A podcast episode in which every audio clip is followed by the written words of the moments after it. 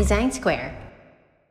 皆さんおはようございます。おはようございます。おはようございます。武田です。今夜です。木下です。今日は引き続き佐藤柏さんの話をはい。していく2回目なんで、ちょっと具体的なエピソードを紹介しながら、佐藤柏さん、そうであの、俺ら佐藤柏さんじゃないけど、佐藤柏さんの、あれですね、あの、語ってる話とか、はい。こう外で話されてる内容を僕らはまあどう解釈してとかも含めてうん紹介していけたらいいって感じですかね。そうですね。どっからいきますか？山ほどあるからな、本当に。いくらでも喋れますけど。でもはい。有名どころでちょっと聞いてみたいですね。あの、ユニクロらへんとか。ね。そうですね。ユニクロ、ユニクロも、ユニクロの事例で面白いのは、ユニクロの時に佐藤柏さんがまたちょっと一つステップアップしたっていう話とかもあるんですよね。確か。えっと、そうだね。あまあ、前回言ったみたいに、すごいそのステップワゴンの話とかが、えーステップワゴンの事例とかですごい成功を収めて、まあ、独立して、まあ、いろんな企業の案件とかを、まあ、いろいろ手掛けて成功して導いていくんですけど、うんで、ユニクロも、まあ、その事例の一つにはなるんですけれど、えっと、この時までは結構佐藤柏さんって自分で手を動かして作っていくっていうタイプの、まあ、ガンガン、まあ、こうやるタイプのデザイナーだったんですが、うんうん。えーっと、もう多分ユニクロのデザインのその細かいところとか全部自分一人でやるのって多分無理になっていくのかな？っていう感じだったので、そのユニクロの、あれ、どうせした？社長の。柳井さん。柳井さん、柳井さんにおも、お前はもう自分で手を動かすなって言われて、で、そのアートディレクターとしてよりこう成長していくみたいなのがうん。ユニクロはあった事例だったりしますね。全部部下に任せてっていう感じに進めてったという。そうですね、よりアートディレクター色が強くなっていったのかな、この頃からっていう、ちょっと歴史的な観点で言っちゃったんですけど。自分がその手を動かさないで、えっと、同じようなクオリティ、まあ、それ以上のクオリティって言っていいのかもしれないですけど、なんかそういうものをできるようにななった方がいいっていうのがあったんじゃないかっていう話ですよね。確か、柳井さんの方が。そうですね、確かそんな感じの話だと思います。そう、それで、その、柳井さんが、あの、佐藤柏さんに手を動かすなと。ああなたはもう手を動かしちゃいけないっていう話があったっていうエピソードはありますよね。そうですね。だからなんか本当に、この辺からデザイナーだけど経営者で、経営者と対等にこう、イーブンで話せるっていう感じによりなっていくのかなっていう感じはしますよね。うんうんそうっすね。あと、個人、個人的には紹介ちょっとしていって面白いなって思うのは、うん。えっと、これちょっと古くてあれなんですけど、スマップの話とかは、また面白くて、うん。スマップのそのキャンペーンの、なんであれがその話題になったかっていうと、うん。えーキャンペーンの仕方っていうか、その人に伝え方っていうのは結構特殊で、なんうん。か、街に止まってる車にカバーをかけて、そこにスマップの、そのいわゆるブランドデザインを施した、えーっと、なんだろう、そのカバーをつけたりとか、うんうんうん、あとは、その、工事現場、あれ、ススマップの時かな？なんか、工事現場の壁に、えっと、スマップのそのデザインを施したりとか、っていうのをこう、どんどんしていったんですね。うん。で、これはなんでかっていうと、まあ根本的にこの人って、デザインってすごいいいデザインが、いいデザインであることは大事なんだけど、そもそうもん。人に伝わらなかったら意味がないよねっていう考え方をするんですよ。うん。まなんか、マーケティングのパネルみたいな感じなんですけれど、まずうん、そもそも見てもらえない、覚えてもらえないと、なんていうか、届かないじゃないかっていう、あのことがあるので、その、どういうふうに、なんかどういう活動を行ったらユーザーの目に届くのかなっていうので、まあそういう街全体をそういうメディアと見立てて、えっと、そういうふうなキャンペーンを施していくことによって、この時はこういうふうなことをすると、おそらく新聞とかニュースとかそういうのに取り上げられるかなっていうのを見越して、実際それを行って、で、その新聞とかニュースとかに取り上げられるってことは、えっと、ある意味そこの部分の宣伝費がタダで人にこう伝わっていくみたいな、っていうのを狙ってこれをやったみたいなことを、みんな結構面白いなと思っていて、まあ、要するにただかっこいいのを作るんじゃなくて、どうやったらそれが伝わるのかっていうのを考えて、えっと、こういうキャンペーンを仕掛けていくっていうのをこの人はやるっていう感じですね。で実際この時には SMAP のこのキャンペーンって結構話題になって、えっと、まあ、そういう意味で成功を収めたのかなっていうのを思ったりとか、あるいはこの考え方って結構まだ後々いろいろ出てくるんですよね。他の事例でも。うん。今の街の話でいくと、あの、本人が、あの、イベントで話してるのを僕聞いたんですけど、まさに、あの、表参道の今、ビトンがあるんですけど、そのビトンがまだなくて、店舗を、あの、建設中の時に、あの、工事現場ってこう、壁が、あの、道路側に立って、はいはいはいあ。の白い、ただの白い壁が立ってると思うんですけど、そこを広告にできないかなって、その時思ったらしくて、うんで、そこって別に広告面じゃないので、あの、なんていうんですか、広告代理店がどこかいるわけでもないですし、うんうんうんそこをいくらで貸しますっていうものを売ってるわけでもないうんですよね。うんなんで、あの、直接、あの、ビトンに交渉しに行ったっていう話があって、へえ。そその白い壁を、あはいその、建設中っていうか、その、あれですね、スマップのプロモーションをやる間だけでいいから、そこの面を、あの、貸してくれと。広告をここでやりたいって話を直接交渉しに行くっていう、うん。結構泥臭いこともしている。あの、なんですか、すごいキラキラ、あの、見えてる部分はね、すごいキラキラしてるように見えるんですけど、うんやっぱり結構泥臭いこともされてるんだなっていうのは、この時話聞いて思いましたね。そうなんだ。面白いですね。でもなんか、あの広告がすごく印象に残ってて、スマップ、まあ、ジャニーズのタレントって基本その、なんていうのかな、身近な存在としての役割もあるじゃないですか。あまり格好つけすぎないというか、まあ最近だと嵐とかもそうですけど。で、あれでなんかスマスマとかもやってる中で、あの広告があることで一気になんかスマップの格が上がったなっていうのは印象としてあって、ああ、なるほど。なんか、かっこいい存在なんだっていうのを改めて知らしめられたっていうか、っ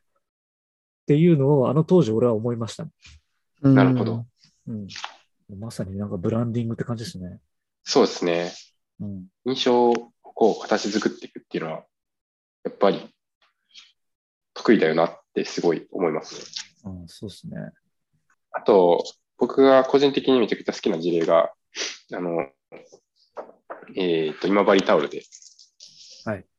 あすげえわかりやすい話ですよね。今治タオルは。えっ、と、うんこれはもう本当わかりやすいロゴの例だと思うんですけれど、うんあの、今治タオルに関してはもう本当佐藤柏が蘇らせたと言っても過言じゃなくて、うん。もともとこう、今治のタオルって社用産業でも、そのタオルなんて誰も、えっと、買わないというような状況にあったときに、まあ、実際にその仕事を受けて、これは本当に受けて大丈夫かなって佐藤柏は思ってたらしいんですけれど、一回その今治タオルのタオルを使ってみて、その質の高さに驚いて、これを前面に売り出せれば絶対に勝てるみたいなことをそう考えて、そのロゴっていうのをもちろん作ったんですけれど、うん。そのロゴが、えっと、ある種その、今治タオルの品質の保証になるようなことをはいになるような、そのルールを考えて、いわゆるその、いこの今治タオルのロゴがついてるってことは、いくつかのそのタオルの品質の保証のテストをくぐり抜けたものにしかこれつけないですよっていうような、そのうん。戦略の打ち出し方をしたんですよ。それ自体がもうすでにクオリティの保証になってるし、うん。あとは、その時に草と古社が、その、着目したのが、タオル自体の品質っていうのがすごい大事っていうことなので、えっと、今治タオルっていろいろな、その、折り方、複雑な折り方ができるっていうのも特徴の一つらしいんですけれどうん、多分、今治タオルの印象って、一番最初の印象ってすごい白いタオルだったと思うんですよね。真っ白なタオル。ああ、そうですね。うん。で、あれも戦略的にやってて、そのうん、今治タオルの人たちに白いタオル以外作るなって言ったらしいんですよ。へえ。でそれはなんでかっていうと、その他の情報が入ると、いわゆる品質って方に目がいかないから、うんあなたたちは品質だけですごい高いものを、非常に高いものを作ってるっていうことで勝負できるから、それ以外のことは一切するなって言ったらしいんですよ。なだからロゴ。がアイコニックって言われてるんですけど、今治タオルの戦略に関しては、そういう、なんていうかな、製品の見たの、そういう捉えられ方とかも含めてうん、えっと、ブランディングをし仕掛けていって、えっと、世に伝えていったっていうのが、結構、その後、まず、品質の今治タオルっていうので成功して、今結構逆にいろんな多分種類のタオル増えてってると思うんですけれど、段階的にそういうのをこう展開していくっていうのを、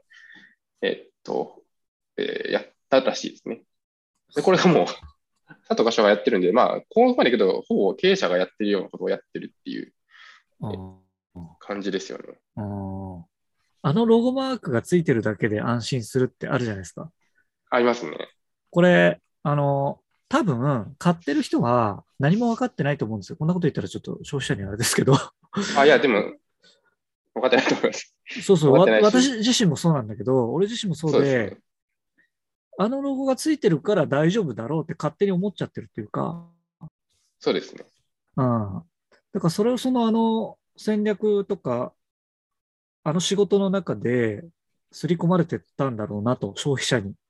そうですね。うん。っていうのは、これ、僕なんか、この事例が本当ブランドの教科書的な理解がすごいしやすい話だなと思ってて、うん。本当にそういう、ある意味その保証じゃないですけど、ブランドとかロゴとかそういうものって保証でもあるし、うん。ただベースに中に、ベースにおいてはその、そもそもタオルの質がいいってところが絶対あるというか、それがないと戦えないっていうのもあって、いわゆる誇張しすぎてもないし、ただそのうん。隠れていたいいところをそのままの価値でちゃんとユーザーに届けるように、うん。そこの、なんていうか、インターフェースをすごいしっかり整理してあげるみたいな。結果としても分かりやすいというか、その、うん分かりやすいし、っていうのが僕は好きな。ブランドってこうこうだよなってやっぱ思思ううん例ですよね。いやー、なんか俺話聞いてて本当に佐藤柏さんがやったものしか買ってないなって 最近。あユニクロ。のー服は俺全部ユニクロなんですよ、ほぼ。はいはい。タオルも今治タオルなんですよ。はいあのー囲まれてる。ま、毎年セットで買い替えるんで、今治タオルを。はいはい。やっぱ1年ぐらいでくたびれちゃうんで、そうですよね。ちょっと弱いのは弱いです。ちょっと俺あんまり佐藤柏さんそんなに調べてなかったけど、相当私はもう9割佐藤柏出てきてるなって。残り1割も、あと、さっきあのセブンイレブンじゃない、セブンイレブンの話じゃないですけど、確かに。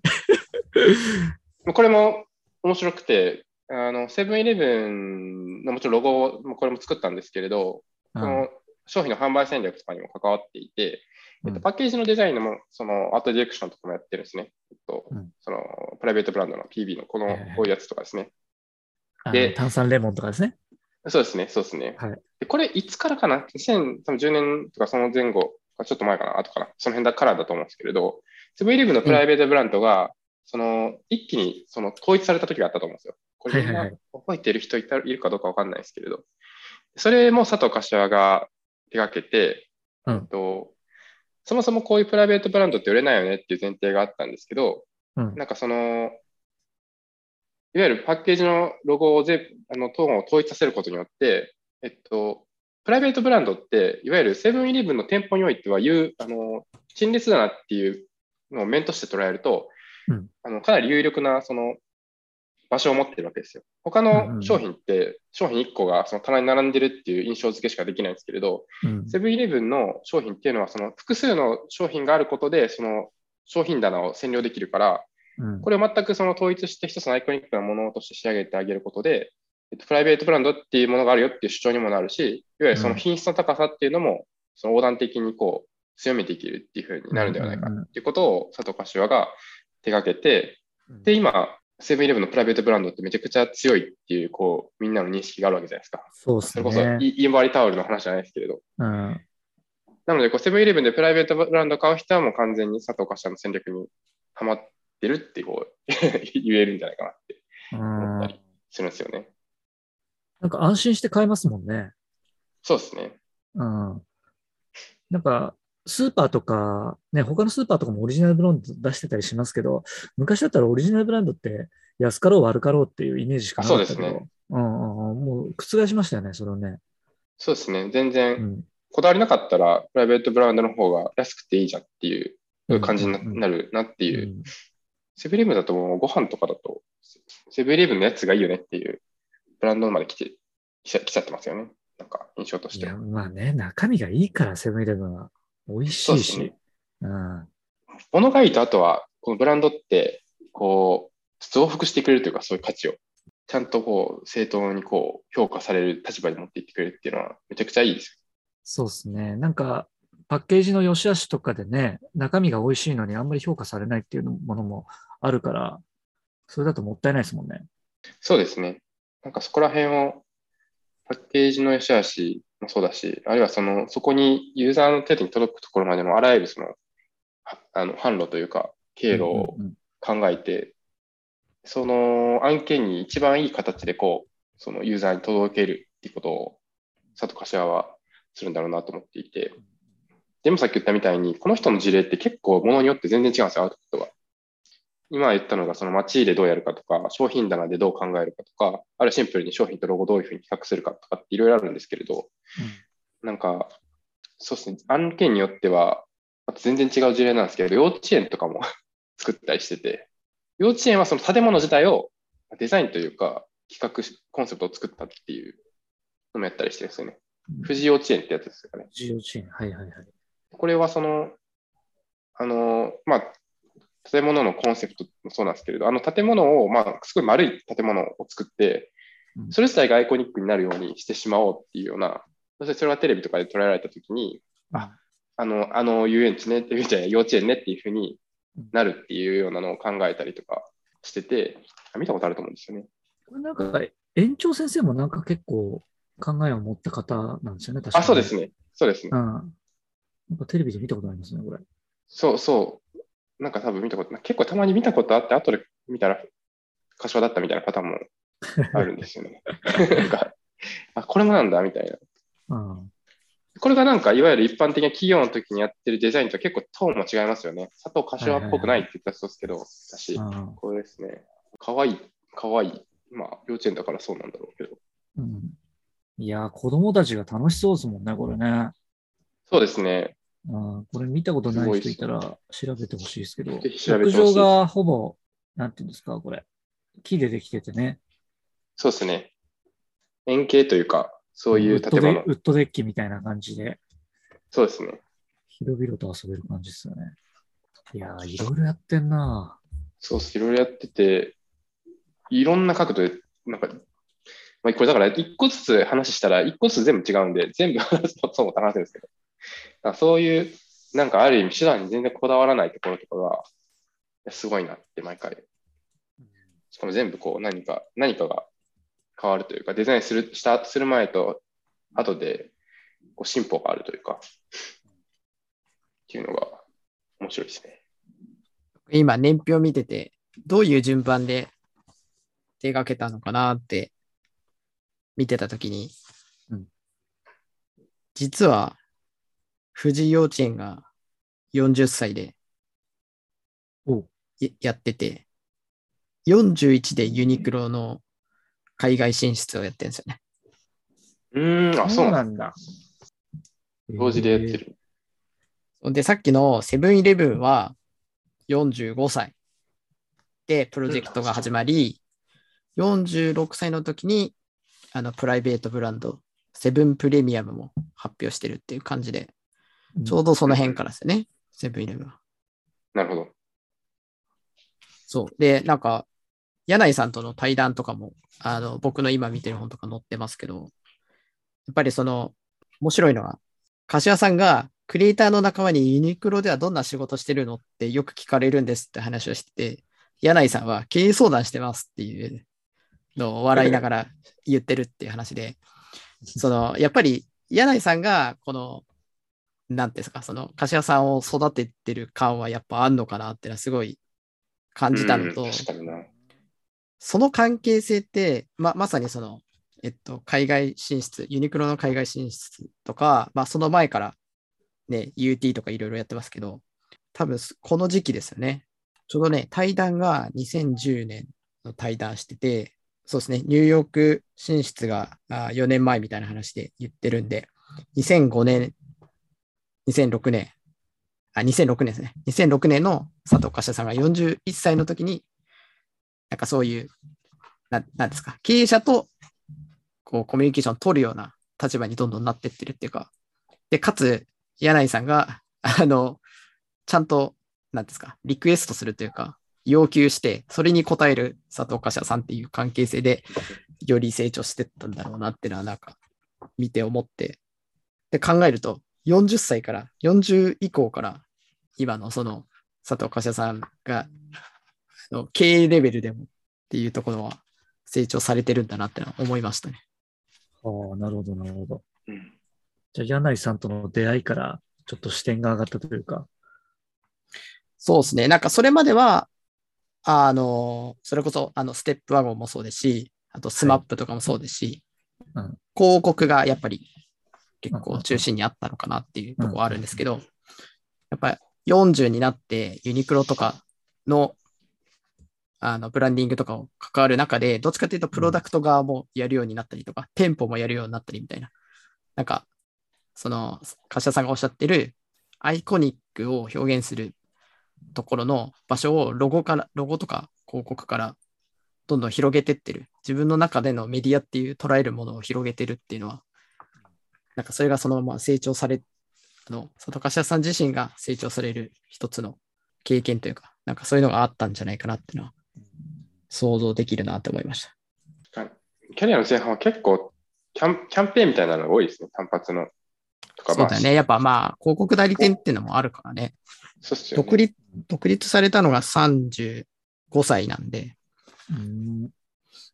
単発のキャンペーン、なんだかんだキャンパス単発のキャンペーンだったりとか、まあ、あっても一つのブランドぐらい、ブランドっていうか、製品ブランドぐらいの、うん。その後にだんだんねコーポレートの方になってきますよね。そうそう。なんかね、対談でも書いてあった。なんかやっぱり点でやる仕事が多かったのを、ある企業の一つの商品の広告を担当してるっていうので、やっぱりどうしても点であって、もっと企業全体をブランディングする、するとか、はいはいまあ、根本的な問題を解決するっていうところを、が、まあ、もどかしく思っていったっていう発言をされてたりするんで、なるほど。それでその、あれですね、柳井さんからのニューヨーク進出のプロジェクトの依頼を受けるっていう話をされてますね。面白かった。ちょっと、ここの話は尽きないんで、そうですね。どんどんどんどん 長くなっちゃうんで、あれですかね。2回目はこんな感じで、はい。はい。まだまだ語りたいことはありますけど、一旦今日はこんな感じで終わりにしましょう。はい。では皆さん、さようなら。さよなら。さよなら。